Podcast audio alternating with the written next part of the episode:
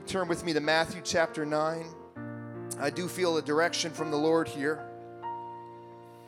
And um, the Lord spoke to me this word in preparation for this. And um, I feel that I feel that God is going to minister to somebody here tonight. I believe that our young people are going to leave here changed. I believe all of us, by the power of God, can be changed here tonight. And uh, I'm just so thankful for this opportunity. Amen. Matthew chapter 9, verse 35. Jesus went about into all the cities and the villages, teaching in their synagogues, preaching the gospel of their kingdom, and healing sickness from every disease among the people. Verse 36 But when he saw the multitudes, he was moved with compassion on them, because they fainted and were scattered abroad, as a sheep having no shepherd. Then he said unto his disciples, The harvest, somebody say, the harvest, truly is plenteous, but the laborers are few. Pray ye therefore that the Lord of the harvest, that he would send forth laborers into his harvest. Somebody say, His harvest. Praise God. If, with the help of the Holy Ghost tonight, I want to speak for a few moments on 11, 11th hour anointings. Praise God. 11th hour anointings. I wonder if we could set our Bibles down and one more time just lift our hands. Let's ask for the help of the Holy Ghost tonight to receive the word of the Lord. Lord, in the name of Jesus Christ, God, we take authority over every distraction, God, in the name of Jesus Christ. God, I'm praying that your anointing, Lord, would be loosed in this place tonight, God. Lord, that somebody would be set free under the power of the Holy Ghost, God. God, anoint my lips, Lord, to speak what the Spirit is saying unto the church here tonight, God. Lord, we receive the word of the Lord tonight. Help us to receive what's in this atmosphere, I pray. In the name of the Lord Jesus. Hallelujah. Can we just worship him right now? Let's just lift our voice for a moment. If you're filled with the gift of the Holy Ghost, I wonder if you could just begin to pray in that beautiful language tonight. Hallelujah. In the name of Jesus, in the name of Jesus. In the name of the Lord Jesus Christ. Praise God. You may be seated tonight. There's no shortage of harvest. The prayer of Jesus in this, in this story was not that you would pray for a, a harvest. He didn't say, pray that God would send a harvest, but rather he prayed for laborers. There's, there's harvest everywhere. You go to your school, you go to your job, everywhere you look, there are souls that are ready to be harvested. Praise God. There's, there's souls and people that are needing to be reached. Every street corner of this city, every, every town in this province, every, every province in this nation, there are souls and there is a harvest field. Everywhere you look, there is a harvest field. Jesus did not say, pray that he would send a harvest, but rather he said, pray that you would send laborers into his harvest. It wasn't just a generic or a broad statement of a harvest, but it was specific. It was his harvest. And that's referring to a specific place that, that, that is needing to be ministered to. There's people that God is dealing with specifically and working in their hearts and lives. Now, there is a call to just preach the gospel to all the nation. We are called to cast seed, but that's, that's planting, that's not harvesting. That's just sowing seed on ground. Some will fall on good ground, some on, on thorny ground. But, but the call for a harvest, it's specific. He says, Pray the Lord of the harvest would send forth harbors, laborers into his harvest. There, there's a particular, I believe we need to get into the Spirit and hear the voice of the Spirit. God is reaching for certain areas, God is working in certain people's lives. John 6 and 44 said, Jesus said, No man can come unto me except the Father which hath sent me should draw him. You don't, you don't just wake up one day and say, you know what, I'm going to be baptized. I'm going to, a drug addict doesn't just wake up one day and say, hey, I'm going to stop using drugs. It's the Spirit is drawing towards somebody Philippians 2:13 says, "It's God that worketh in you both to will and to do of his good pleasure." Now, now that what that's saying there is you can't even take the desire or the credit for the desire to please him. It's God that works in you to even have desire to serve him.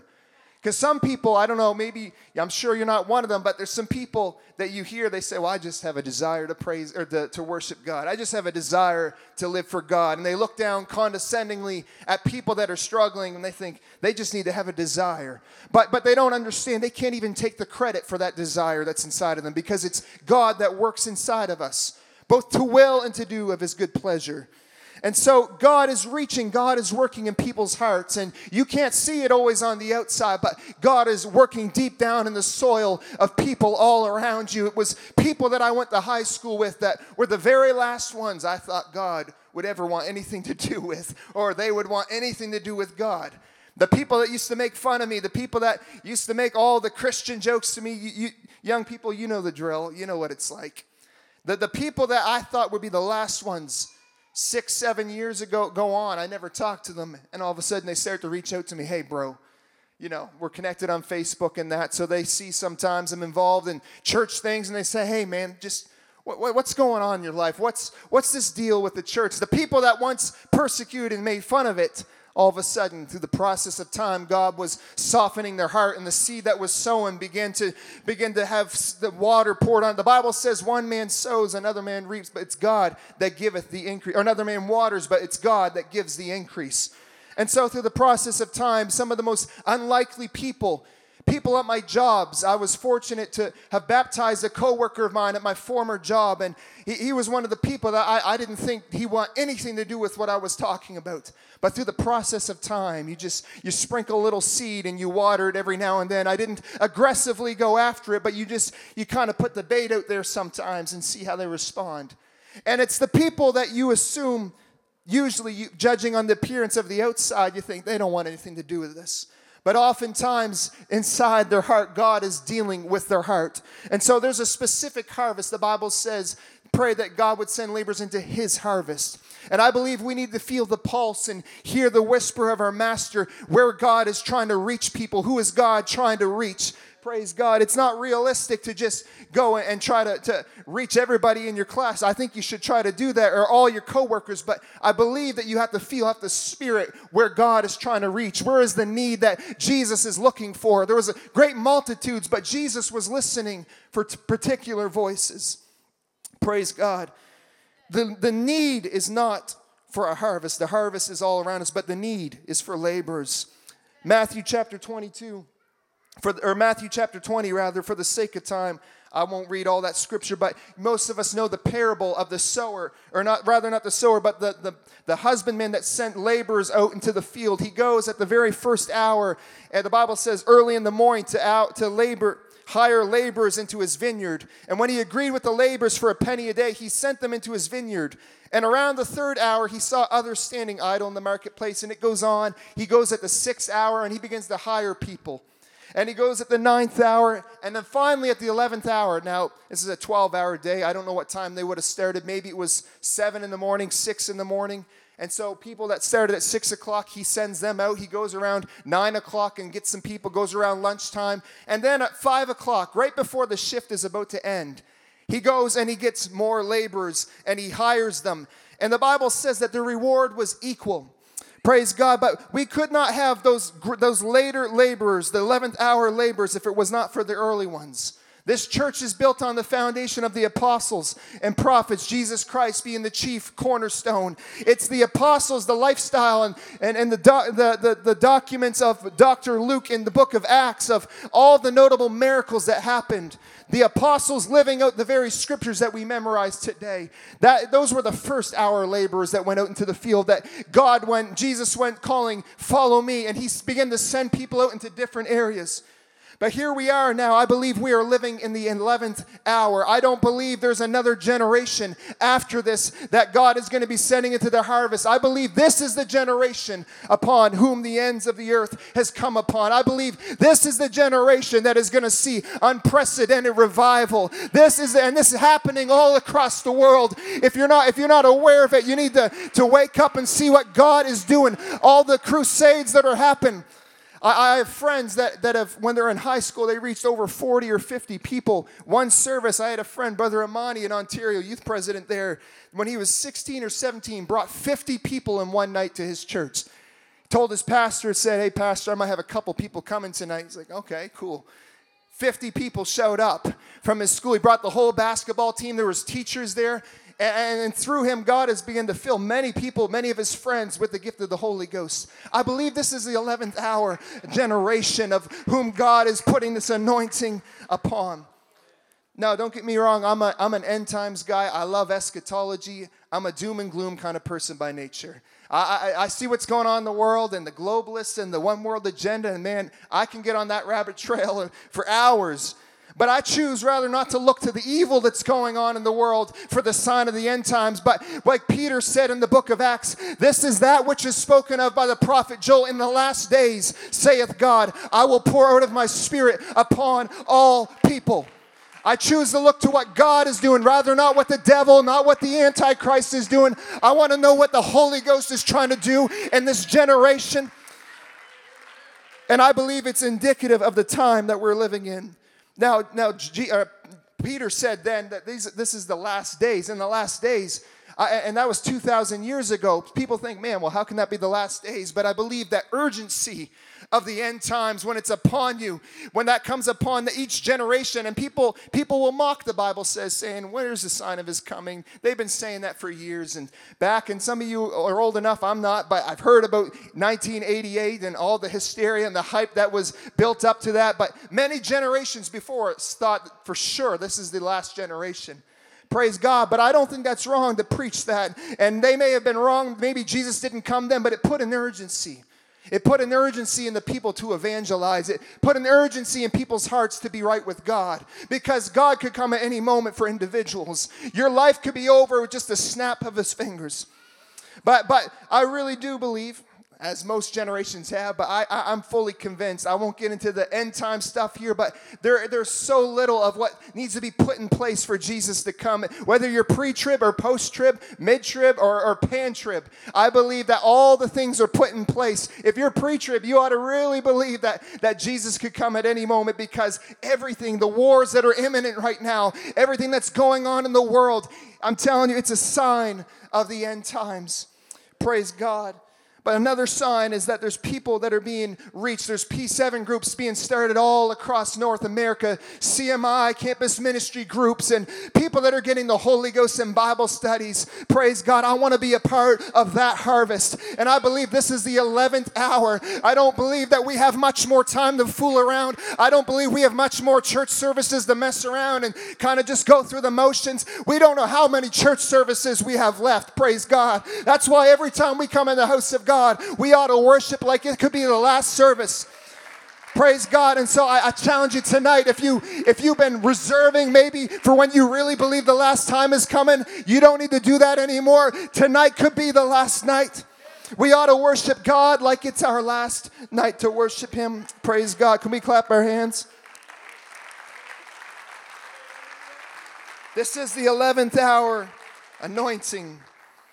Praise God. So we labor after the works of the early church and the first hour labors and the third hour labors through the dispensation and time of, of the church age there's been many labors that have gone before us paving the road to where we are today. We have such an apostolic heritage. Praise god. As recently as this past century great men and women of god you're no stranger to the to the apostolic heritage that is in this province. Brother benny DeMerchant cb dudley brother john min that that because he left this field and this harvest field in New Brunswick and came to Nova Scotia, I'm standing before you today. I'm telling you, I'm thankful for my heritage. I'm thankful for the laborers that have gone before us. If it was not for that great man, Brother John Min, coming from this field to the field next door in Nova Scotia, there'd be no churches.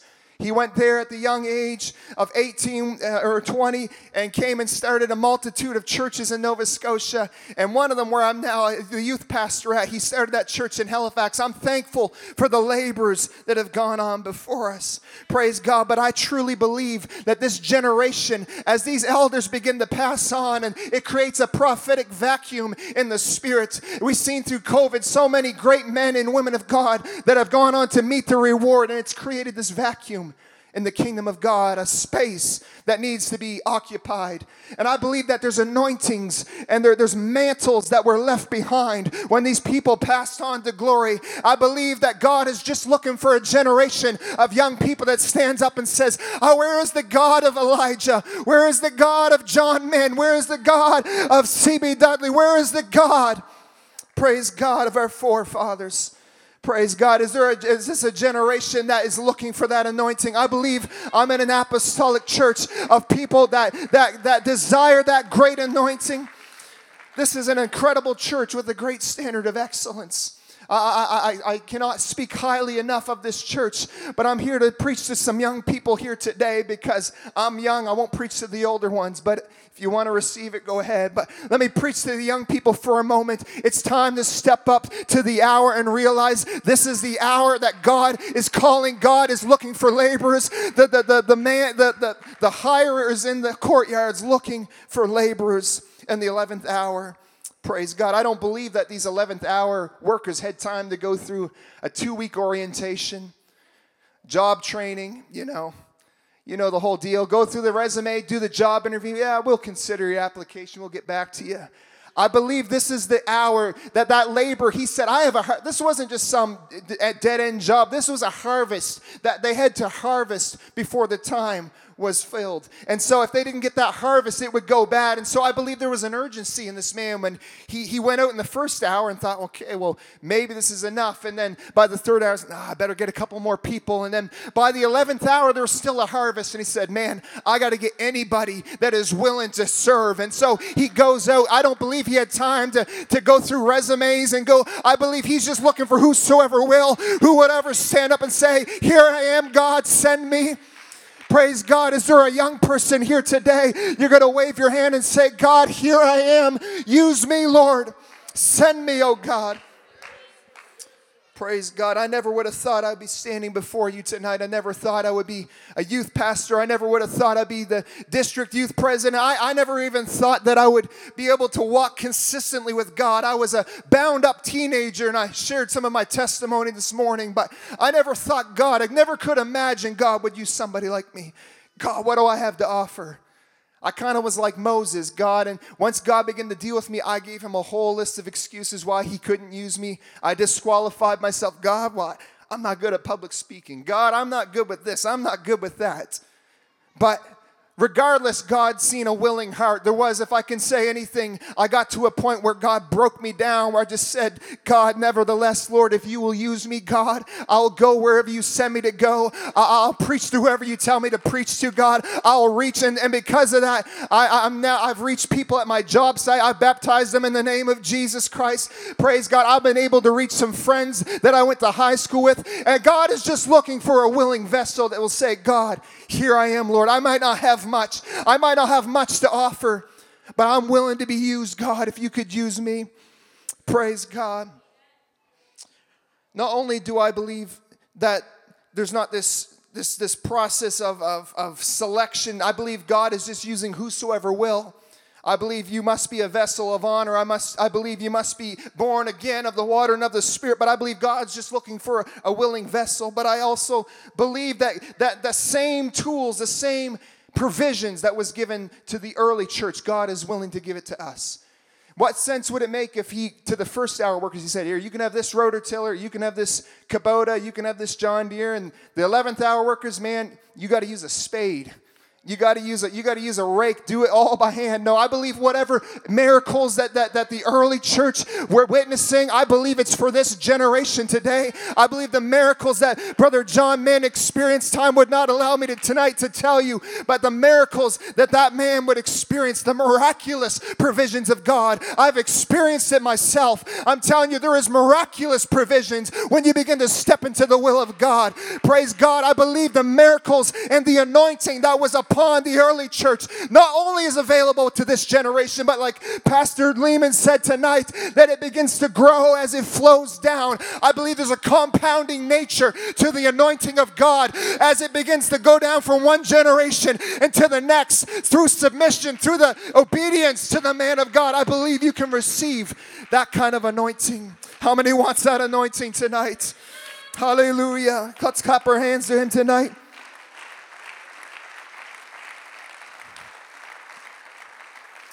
Praise God. I'm telling you, there is an 11th hour anointing for this generation. God is not setting us up for failure. God is not setting us up for defeat. I'm telling you, individual predestination is not a thing. The individuals cannot be predestined, but I tell you, the church is predestined, and the church is predestined for glory and for victory. And the Bible says, The gates of hell shall not prevail against my church. That's not saying the church's gates, that the devil is to, people sometimes misquote that and that the, the hell will not prevail against the gates of the church. No, the Bible says that the gates of hell, the defense system and mechanism of hell cannot prevail against the church. The Bible says the kingdom suffereth violent and the violent take it by force. I, I believe this is a generation that rise up and say, hey, we're taking back the captives. We're, take, we're going after the backsliders. We're going after them that have fallen away. Praise God. Is there anybody here tonight? You some friends you got to reach. There's some family members, you say, Hey, God, I'm not satisfied, God. I want more, oh God.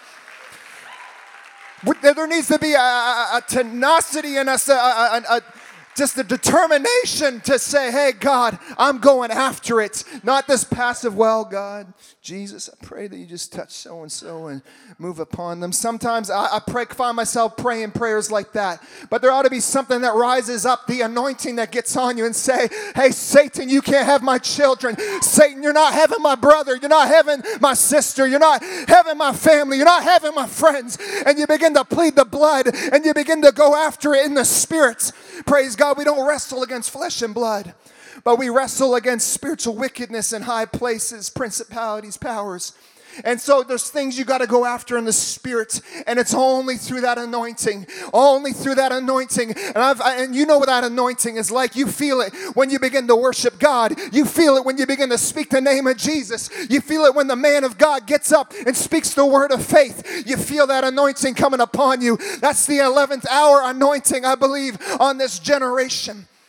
And when you feel that anointing, I felt it come on me before when I was at work, and I'm, oh man, God, I just, I feel your spirit working on me right now. I was working in one particular building where there was, during COVID, there was only three of us in this garage that we're in. And man, I just, I don't know, maybe a wire got disconnected in my brain, but I just, I started preaching to them. I just, I said, you know what? I, am going all in. I knew these guys pretty well, and I would start to preach them. And Peter said unto them, Repent and be baptized, every one of you, in the name of Jesus. And I would begin to tell them and preach to them, You must be born again of the water and of the Spirit. I, you think I'm kidding right now? I'm dead serious. I begin to preach to them, and I watch God begin to work on them. And glory be to God, I've already baptized one of them there. Praise God. I'm here to tell you, it's that anointing that comes upon you. Praise God. You, you, you may not understand it. You may not. You see, the beauty of God's kingdom is you don't have to comprehend to apprehend spiritual things. You don't have to fully comprehend it, but when you feel that anointing coming upon you, that boldness begins to come on you, and you begin to rise up with that, that righteous anointing that's on you, and God will begin to use you. First John 2 and 26 says, I write these things unto you about those that are trying to deceive you. But the anointing which you have received from him abides in you. Somebody say, in you and you have no need that anyone should teach you. But as his anointing teaches you about everything and is true and is no lie, just as it has taught you, abide in him. There is an anointing, I believe, for this generation. See, you may be trying to reach people and just kind of get them on an intellectual level and say, well, you know, you start going through the things, well, you know, how could there be a God if, you know, a creation without a creator? And you can try to, I, I've done that stuff, apologetics. I've never seen anybody reach through human intellect and reasoning. Well, you know, how can there be a building without a builder? And how and that stuff is good. You ought to be able to give an answer. But I've tried that stuff. I try to reason with them and negotiate with them, come to some sort of agreement. I'm telling you, there's no spiritual activity in that. We just walk away thinking the same thing. But but the moment, and there's another instance at my former job. There's a guy he was he was detailing a car. I worked at a garage with car detailing and things like that, and he was detailing a car, and the dash cam came down. It hit him right on the eyeball, and actually tore his eye. He had to go to the hospital. Came back the next day, his eyes swollen shut, his pussing and gross. And like, bro, what are you doing here? He's like, my wife's on mat leave. I, I gotta work. And I was like, all right, man. And, and I just I just felt that. Oh, he's he's cleaning the car, and I'm like, I feel like God wants to touch him. I just. Ah, brush it off like I have before. And Oh, I just I can't get away from it. How many know what I'm talking about? I just I felt that anointing. I felt God reaching for him that there was a his harvest was available. And so I just bro, I called him by his name. I said, "I just I feel like the I need to pray for you right now." He said, "All right." And he just kind of stands there. And I said, By the authority of the name of Jesus, by the power of the word of God, I command every infirmity to leave. I speak healing into his eye in Jesus' name. And maybe you know what I'm talking about. You know when you, you, someone feel like you can see somebody feel. I'm like, I could. I asked him. I said, "You felt that, didn't you?" He's like, "Yeah, I felt that." I said, "I felt you feel that." Praise God. I said, "That's the Holy Ghost."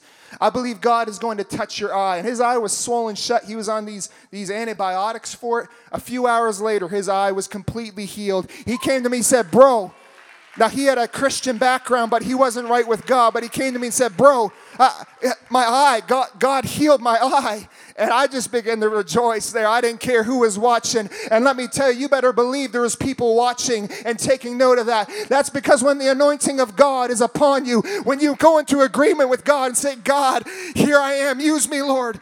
So, how many's prayed that before you pray, God, use me? And then God tries to use you. God, what are you doing? You want me to pray for them right, right here?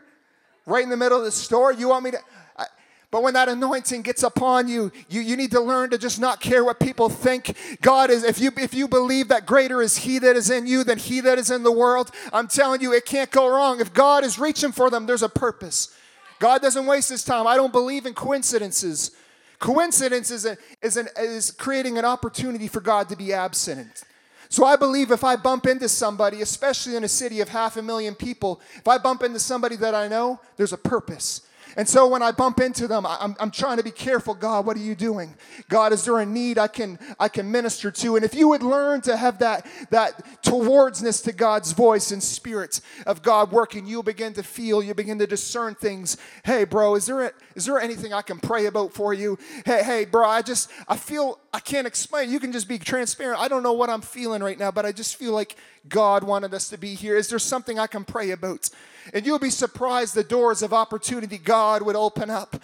But, but there has to be that anointing that comes upon you. There has to be that sensitivity to the voice of God. There has to be that desire that God, who are you reaching for today? There's a every morning I get up, there's many different prayers I like to pray, but one of them is God, order my steps today, God. God, let my paths cross with somebody that needs to hear from you today, God. Let my paths cross with somebody that's hungry for you today. Maybe you've had experiences where you you began to witness to somebody and they, there was no desire. Well, you just move on to where there's somebody, there is desire. Don't let the devil get in your mind and convince you that there's not hungry people. I'm telling you, there is hungry people in your schools, there is hungry people on your jobs. I don't care if they have another religion. I'm telling you, there's I've watched people with other religions and other religious backgrounds than Christianity be open to the gospel. There's a hunger and there's a desire for something that's greater. And you better believe they can see it. You better believe when you show up, the atmosphere begins to change. Young person, you better believe that when you walk into the room, that when you're walking in the Holy Ghost, there's a shift in the atmosphere. When you're walking in the Spirit, when you're prayed up and you walk into the room, you're, you're, just your very presence begins to order the atmosphere. Praise God. We need that anointing. Hallelujah. Not only do we need the anointing, but we must desire that anointing. We must we must not just desire, but we also must guard that anointing. There's many stories in the Bible of, of men of God that just they had that anointing, but but they didn't really desire it. They really didn't take care of it. You know, you see that with Saul that he was anointed of God, but but but he he just didn't really he didn't really care about that anointing. You see it with Hophni and Phinehas. You see it with with Samson. He was anointed of God. He was consecrated, sworn under a Nazarite vow. And he just he began to play with the things of the world. And you can't play with the things of the world and be anointed. You can't serve two masters. And I kind of talked about that this morning, but there's a wrestling. If you're if you're feeling a wrestling, maybe there's there's two masters that you're trying to serve. But but but Samuel or sorry, Samson he, he, uh, he was anointed of God and he began to mess around, be in places he shouldn't be, visiting the camp of the Philistines and then going back and going down and, and flirting with this girl and then going back. And, and he was messing around and began to touch some unclean things and just here a little and there a little, begin to, begin to let his boundaries drop. And he despised that anointing. Now, now, now, in his last days, we know the story that he got right with God. But, but I'm telling you, you don't have to have that kind of defeat that Samson had. Praise God. If you will cherish that anointing, who knows the great victories Samson would have gone on to do. In his death, there was more victory in that, and it was, I believe, a type of Jesus Christ that through his death would be the greatest victory. But, but who, how, who knows the things that Samson could have gone on to do? So we must preserve that anointing. We must desire that anointing and cherish it. You can't be like Hophni and Phinehas, just casually going into the holy things and then touching the profane things and, and praying in the Holy Ghost on Sunday evening and then, and then messing around on Saturday or on, on Monday morning at school. We have to, you have to walk consecrated and set apart. That's what Samson's job was as an Nazarite. He was set apart. There was a certain guideline that he had to go by. Praise God. And some people look at the, the word of God as, as this, this restricting thing. But it's not. It's a guideline of how you can be separate and holy unto God. And what it does is it protects you from some things. It gives a covering through, through the Word of God. When you obey the Word of God, people look at it as a rule book. But what it is, is it's guardrails that prevents you from experiencing. There's certain things that you shouldn't know what it's like. There's certain things in the world that, that, that God has not ordained that you would ever have to know what it's like. Praise God. But, but when, you're, when you're anointed, you, you, you don't have this fear of, of blending in. When you're anointed of God, you're, you're, you're willing to be separate and set apart. I, I remember what it's like in high school. I struggled. You didn't really want people knowing that you're a Christian. I was the only apostolic Christian in my school. There was one other girl that said she was something else, but didn't, didn't really live it. And so I was the only person in my school that, that, was, that was desiring to live for God. I got right. I got filled with the Holy Ghost when I was in grade 11, going into grade 12. And I, I know what it's like, the fear of blending in. And then I went to college and uh, took a trade. And I remember I started off the year, I was still coming to God and still go, working through some things. And I remember the pressure to conform. But, but something, there was a change in my life. I just stopped caring what people think about me. I, I, don't care what people think if I'm different, if I talk different, if I look different. And by the time I now, thank God, I, I, work at the church now. I'm so honored for that. But my previous job before that, when I started working there, I could care less what people thought of me. I could care less. I, I would pray. That's why I was able to pray for people. That's why I was able to baptize people at my job because I did not care what people thought about me. I felt the persecution at first. But I'm here to tell you that if you will endure that persecution of being different, it's only for a season. That's the devil trying to discourage you. The devil tried to discourage me when I started that job. For about a month, I faced great spiritual opposition. I would show up early for my shift and pray in the car. But I'm telling you, there was a certain point around a month or two months into that job, I felt things begin to shift. And all of a sudden, the devil realized he's not going to intimidate me into being and conforming like everybody else. He's not going to intimidate the devil. I'm not afraid what, what kind of per, uh, persecution might come against me. And we need some young people that will stand up with that boldness like the apostles did. They beat them, they threw them in prison, said, Don't you preach in that name. It's not politically correct. Don't you preach in the name of Jesus? And they'll start slapping labels on you. They'll start to call you a bigot and they'll start to call you all these other names and labels so that you'll keep your mouth shut. But I believe there's a generation of young people that are going to stand up and say, Hey, I'm not looking to be politically correct. I'm looking to be biblically correct. Whether do I seek to please God or man, I seek to please God. Hallelujah. Hallelujah. You're going to feel that pressure. People in your school constantly going to pressure you to break your covenant because here's the deal the amount of power that you have is directly correlated to the level of consecration and commitment that is in your life. Let me say that again. Young person, the amount of power that God is able to entrust in you and flow through you is directly correlated to the level of commitment and consecration in your life. And so the devil constantly seeks for you to break covenant with God. The devil, and that's why David stands up and said to Goliath, Who is this uncircumcised Philistine? Uncircumcised, circumcision was covenant between God. Who is this person that's not even in covenant of God to stand before me and defy the armies of Israel?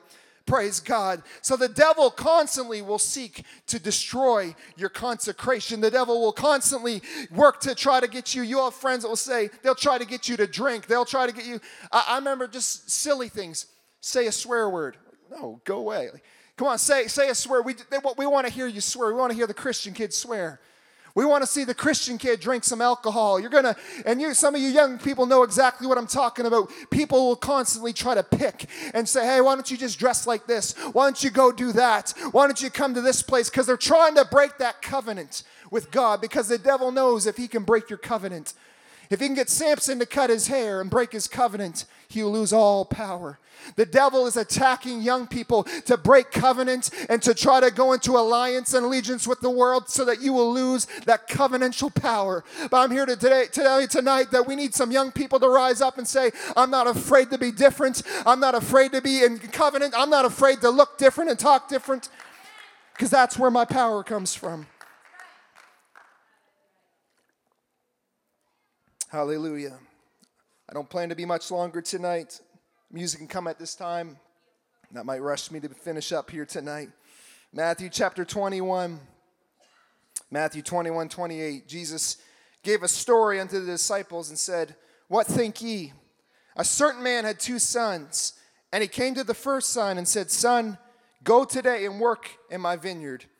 And he answered and said, I won't, I will not. But afterward he repented and then he went. And the second came and said likewise. Or he came to the second and said likewise. And he answered, Sir, I go. And then he went not. Whither of the two did the will of his father? And they said unto him, The first. Then Jesus said unto them, Verily I say unto you, the publicans and the harlots go into the kingdom of God before you. There's a parable of lots of people that said, God, I, I, he, he, one son said, Yeah, I'll go into the field, but then he didn't. And then there's the other son, and that's kind of how I found myself as a young person. That he said, Go into the field. And I said, I'm not going. Kind of like the Jonah response. He sends him to Tarshish and he said, or to Nineveh, and he says, Nah, I'm just gonna go to Tarshish. And so I kind of found myself along lines with that, but I've watched other people that said, I'll say yes to the things of God. Me and Pastor Alex were talking. We look back at photos of youth camps from years ago, and we go through and we see all the people that we wept in the altar with, the people that felt the call to go into the harvest field. People, I had friends that had a call to missions. I had friends that felt to go to Bible school and then go to the mission field. But I, am here to, to tell you that just because you say you're going to go, there was lots of people that said they would go and then they didn't. And maybe you're sitting here tonight saying, God, I can't, I can't be used. I'm not going. But it's not too late to stand up and say, God, nevertheless, whatever you want, God, not my will, but thy will be done. I shared the testimony this morning of how I felt the call of God in my life, and I tried to run as far from it as I could. Tried to join the military, just couldn't feel. Went down to the recruitment office and talked to the guy, and he's like, he was just pumping me up. And um, I took the application home and I filled it out, and it just sat on my nightstand for a number of weeks and just couldn't bring myself to take it down. I knew God was wanting me to go to Bible school. And I knew God was calling me to greater things, and I just said, God, I, I can't. I can't. You don't understand, God. I've messed up, God. I'm, I have all these struggles that I still struggle with. I don't have it together, God. I just, I can't. And I would try to run from it. And I went through a season where God, before I went to Bible school, God laid me off of work and I could not get a job anywheres. I applied all for my trade. I, I took HVAC. I started applying all across pretty much Atlantic Canada. I'm like, well, man, I got to work somewhere. So I started applying to just anywheres, and nobody would hire me. I'm like, God, what's the deal? And God began to work on me, and I said, all right, God. God was calling me to go somewheres, and I wouldn't go. And then I said, God, I'll go. And I came to this great, great city for three years of my life at Fredericton, went to Bible school, and even after that, I said, Well, God, you know, I, I don't have much to offer, God. I can't really. And I go to Halifax, and Pastor Justin, I give honor to him tonight, and he invites me to be the, the youth pastor there at the church. And I just, I struggle. I said, I can't be a youth pastor. How can I train some young people? God, I have all these faults. I begin to talk with God, and, and it goes on. Becoming the youth president. God, how can I be the youth president? God, I can't. God, anytime He puts something to me, I, but then I say at the end of the day, nevertheless, God, not my will, but thy will be done. And I just, I'm here to tell you tonight, young people, You may never could imagine yourself preaching during a youth service. Maybe you can't picture yourself even praying for someone to receive the Holy Ghost. But I'm here to tell you tonight do not disqualify yourself because of your current circumstance. God does not call the qualified, but God qualifies the call. The called. And if you will answer that call tonight, many are chosen, or many are called, but few are chosen. The call is going out right now in this sanctuary tonight as we get ready to close. We can stand tonight. The call is going out. But how many are going to respond to that call? Maybe it's an older person here tonight. Maybe it's been a few years you've been going to church and you kind of just go through and you've been a faithful saint and you've been a pillar. But you know that God is calling you to something greater. Maybe God's calling you to a to a life of prayer, a, a, deeper prayer life, to cover the ministry team in prayer. Maybe God is calling you to, to, a, to reach people at your job whatever it might be. I'm here to tell you tonight if you will answer that call, there is an anointing that is waiting. There is an anointing that is waiting to those that will receive the call. Praise God. And when that labor, and the man went out and got the laborers for the 11th hour, I believe all the provisions that the ones got before him, they were able to receive those. I'm here to tell you tonight there's provisions, there's anointing here tonight for those that are willing to go into the harvest and say, Here I am, God. Send me, Lord. If you can use anything, God, you can use me. Praise God. Can we lift our hands here tonight?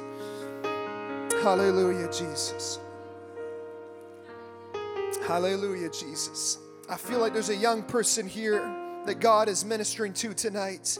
Hallelujah. You, felt it while I'm speaking tonight, and you probably won't remember this message. But I, I, believe that God is putting a call into somebody's life here tonight. And I believe you're going to look back at this night and say, That is the night that I surrendered my everything to God. That is the night that I laid it all before Him. I can take you to the places where that was for me. I could take you to the place at Miller Lake Campground where I laid on that old dirty floor on my face on the concrete and I left a big puddle of tears and snot. I can take you to the places even in this sanctuary and over at the Bible college where I just lay before God and say, God, God, if you can use God, I'm a mess in my life. I don't have it together. But God, if you can use anything, God, would you use me tonight? And I'm telling you, God will take you places you never thought you would go. God will open doors you never thought He could open. I'm telling you, God will give you blessings that you never thought you could receive. Praise God. He gave me a great wife. Praise God, more than I could ever ask for. I'm telling you, there's provisions when you answer the call of God. Hallelujah. Let's lift our hands tonight. Thank you, Jesus. Hallelujah. Isaiah said, he heard the voice saying, Whom shall I send? Who will go for us? Then he said, Then said I, Here am I. Send me. And I'm wondering if that could be the response here tonight. And, I, and the theme that I felt for this weekend was refocus refocus. I believe going back into our schools and our campuses and to wherever you may be going in this season, I believe God is calling us to refocus. And that's when I spoke this morning on laying it all before God. But I believe God is wanting us to refocus and renew tonight. I believe God is calling us to renew some promises and some consecrations because I believe that this is, I believe, can I just tell you what I feel here tonight? I believe if you will respond tonight God is going to birth some things, P7 groups, CMI campuses in the city of Fredericton, New Brunswick. I believe God in this next season, if you will commit your hand to the plow and not look behind you and just do the work of God. Young person, hear me tonight. You, you might say, I've never taught a Bible study in my life. Just want to go get my degree, God. Just leave me alone. But I'm telling you, if you will, if you will be sensitive to the voice of God, God can use you to start a P7 group. God can use you to start a campus ministry outreach. How, how can you know if God wouldn't do it if you never try? The Bible says in Psalm 1 and verse 3, it says, Whatsoever he doeth shall prosper. God can't prosper something you're not doing. God can't, pro- God will reach my friends.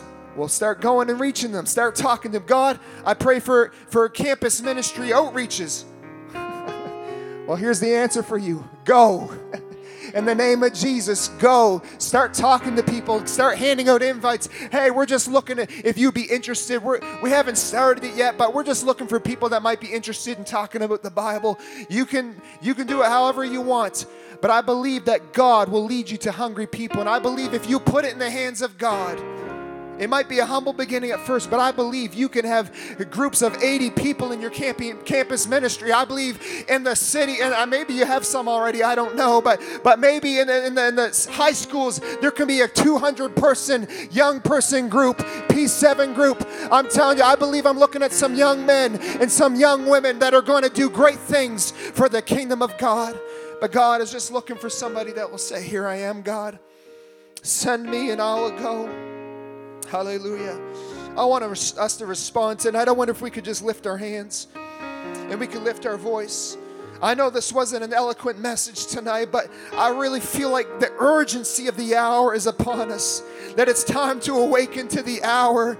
Hallelujah. That this is the generation whom God has ordained to do great things. As I read one final scripture, the end of the book of Hebrews, chapter 11, after it goes through the whole chapter of the heroes of faith, David and Abraham and, and Moses and all these great heroes of the faith, he goes down and credits and gives accolades to these great men and patriarchs and great women of God. And he ends the very last verse of that and says this And these all, having obtained a good report through faith, received not the promise God having provided some better thing for us, that they that are without us should not be made perfect. Or in another translation, complete. All the it's like a relay race. It doesn't matter if they broke record time, the three runners behind you, if the last runner does not step up to the challenge and take the baton, it's all in vain. And I'm here to tell you if all the generations that are labored before us, it, they could not be made complete, they could not be made perfect if it's not for us, apart from us. And so, with that urgency and importance, I believe God is pouring out anointings that people would once toil 20 years for, a 20 year prayer life before you could have a ministry like that. But we're seeing young preachers in their, in their teens and their 20s and their 30s preaching with great anointing. And I heard an older preacher say, It's hard sometimes because we didn't have preachers like that. That was something you had to labor for hours or for years to get that kind of anointing. And now we have young preachers that preach with such anointing that, that even the, the generations before them say, We haven't seen that kind of anointing. That's no credit to that individual. But the credit is to the God that sees the urgency of the hour. And God, it, it's a favor ain't fair, praise God. But when the favor of God comes upon you, young person, I believe, I pray, I, I pray there's some preachers in my youth group that rise up to be a better preacher than I am. They better rise up and be a better preacher than I am. I don't get intimidated by that when I see somebody that God is using, but that excites me when I see a young man and a young woman being used by God doing the work of God. This is the generation. And the baton is being passed into our hands. I believe through COVID 19, as we've seen great men and women of God that have passed on to receive their reward, I believe that created a vacuum in the kingdom of God. There's anointings. And it's not fair, but, but that's the way the kingdom works. It, it has an exp- a compounding nature to that anointing. And if you'll reach out, and that anointing that comes down when Elijah went up into heavens in the whirlwind. Elisha was standing there and said, I want a double portion of your anointing. And that mantle comes down. And he said, If you're with me when I go, you will receive that anointing. And so he was with them when he went left. And so I'm here to tell you today get close to a man of God. Get close to your youth pastor. Get close to, to Pastor Lehman and Pastor Matt. Get close to somebody, young ladies, to one of these ladies that are anointed. Praise God, because I'm telling you, there's anointings. Get close to some of these elders that are here tonight. Praise God. You might not see them running the aisles anymore, but you better believe the, the coals are still very hot inside their lives. Praise God. Get close to some elder and begin to get maybe a prayer group going with them, being to check in with some old lady or some old man, an elder in the church, and get connected with them. Maybe you just need to get a prayer partner. I don't know. I'm kind of meddling right now, but, but if you will get connected to somebody, I believe that anointing will begin to flow down in your life. I'm just a product of the great leaders that are in my life. Praise God. Any, any, any anointing that I have has come down through the leadership and through the elders that are in my life. I'm here to tell you, young person, tonight, if you will reach up and look into heaven, there's an anointing that's coming down in this atmosphere tonight. I wonder if we could lift our hands right now. Hallelujah. And just begin to receive what's in this atmosphere. Hallelujah, hallelujah.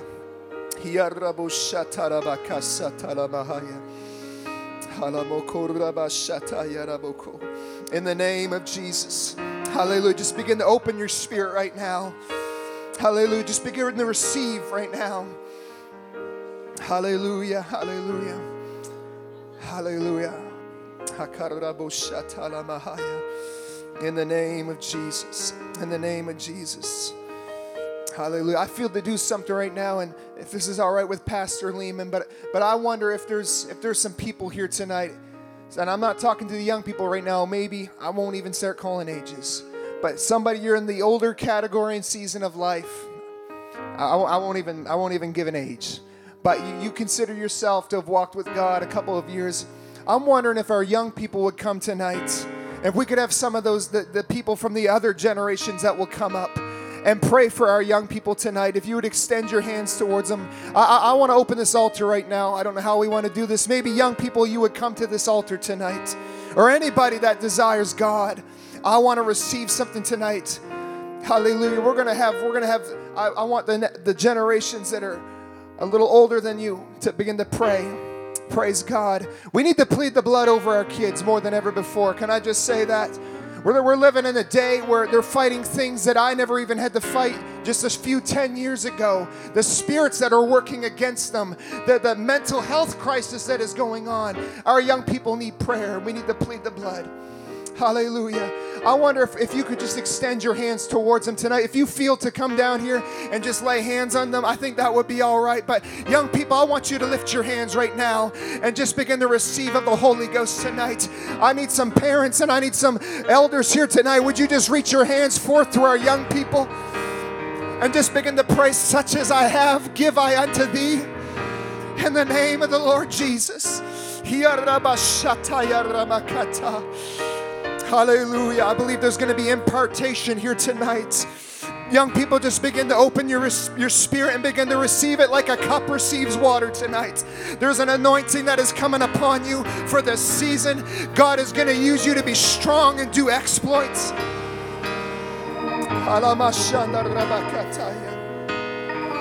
Hallelujah. I know this was a different service tonight. Praise God. I know this wasn't your typical message, but I believe God is right now releasing on this generation an apostolic anointing that this world has never seen before. I believe you're going to see the dead raised, you're going to see people healed, getting up out of hospital beds. I believe that there's going to be thriving P7 groups. I believe there will be a thriving youth group in this church. In the name of the Lord Jesus. In the name of the Lord Jesus. Receive it tonight. In the name of Jesus. Receive that anointing tonight. In the name of Jesus. Hallelujah. Here I am, Lord. Use me. Send me, oh God.